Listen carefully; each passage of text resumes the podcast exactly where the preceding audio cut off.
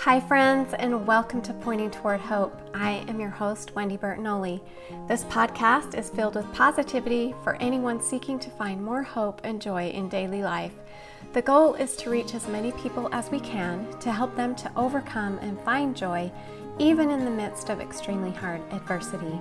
Thanks for listening. Be sure to follow and leave a review so that we can help as many people as possible.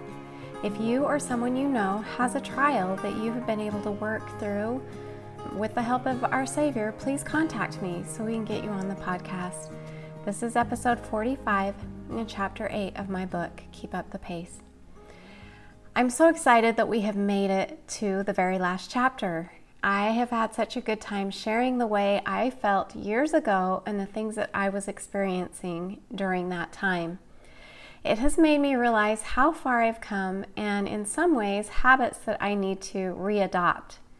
At the end of today's chapter, I leave an epilogue, which was added a few years after the book was written, um, which would have been, it was written in around 2002, so that would have been around 2004 or so. I would like to do an epilogue to the epilogue in the next few weeks, where I share where I am today and the things and ideas that have changed. So hopefully I can put that together soon. Thanks so much, my friends, for tuning in and supporting me. It really means the world to me. So, without any further ado, let's jump into the last chapter. Chapter 8 Be who you are. To be yourself in a world that is constantly trying to make you something else is the greatest accomplishment. Ralph Waldo Emerson. When my daughter Michaela was in Chicago competing for the national title of Miss Teen International, she met some really amazing young women. One of the girls that she became close friends with taught her some really great lessons throughout the week of the competition. It was fun that these two were able to bond as they did because Michaela was the youngest competitor and her friend Kim was the oldest competitor. Having experienced more than Michaela, Kim became the source of much inspiration. Michaela learned firsthand what it means to surround yourself with positive energy. But one statement in particular really stuck with Michaela and helped her to be more confident, even though she was the youngest competitor and lacked the experience some of the other contestants had. Kim told her, Always be the best version of yourself, not the second best version of someone else. I was so impressed that at the age of 19, Kim already had a firm hold on who she was, and she wasn't going to compromise that for anyone or anything. One of the greatest challenges that the youth of America face today is the struggle to find out who they are and what their place is in this world. Not only do the youth struggle with this concept, but adults do too, especially adult women. I have found through my own experiences of working with youth that the most notable changes in self acceptance for girls happen between the ages of 12 to 15.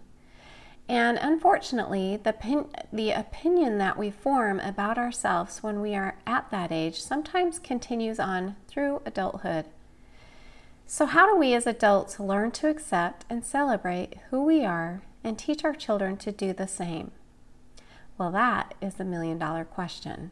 I have a couple of suggestions that seem to be working for my family. Most of these stem from personal experiences and the journey towards self acceptance that others have made. I'm still learning, and I'm sure there are many things that could be added, but here are just a few to get you started. First of all, learn to celebrate your uniqueness. Isn't it just incredible that all of the billions of people on the earth, there is not one single person who is exactly like you? Sure, we can have a lot in common with others, and there are certain people that we just seem to bond with easily from the start. But there is not one person who has your eyes, your smile, your personality, your zest for life. It is unfortunate that most of us will never live up to the great potential within us. However, we can start striving toward that potential by understanding that you have just as much right to be a great person as the next person. It doesn't matter what color your skin is or how thick or thin you are. It doesn't matter what circumstances you were born under or the cards that you have been dealt in this life. You still have a choice. You still drive your own car. You can choose to change the way you view life. Is the glass half empty or half full? If you don't like what is going on in your life right now, only you have the power to change it. If you look in the mirror and don't like what you see or the person that you have become, make the choice to change. Realize that along with changes comes fear, and taking risks is never easy. But only you have the power to change you. Celebrate that fact. Joy in knowing that no one else has your little turned up nose or your ability to see the good in others. Be grateful that God made you you. Second, just because there isn't another person just like you doesn't mean that you can't learn from others. In fact, the only way that we can achieve our full potential is to learn and grow from our experiences with all people in our lives. Some of my very best friends are the ones that are very different from me. I have grown to love them despite our differences, and they have helped me accept myself for who I am. If we can forego the instant stereotyping and really try to give others a chance to make an impression in our lives, we will all be better and stronger for it. I believe that God places us in the path of others so that we, in some small way, can help them along their way, and vice versa. We will never know what joys we could have or what great qualities we could learn from if we never give anyone a chance. Next, be fiercely loyal to yourself, your family, and your friends. Dishonesty and deceitfulness are on a rampage in our world. Don't buy into it. Nothing can do more damage to a family, a business, a friendship, or your character Lying, backbiting, and gossiping, and sharing confidences that were not meant to be shared will become a heavy burden in your life that will only serve to bring you and others down. When my husband was in college, he had roommates that liked to drink and get a little crazy. Although that is not my husband's lifestyle, he would go with them so that he could be the designated driver and make sure that they all made it home safe and sound. He never once belittled them for what they how they lived their life, and he was always there for them when they needed someone to talk to.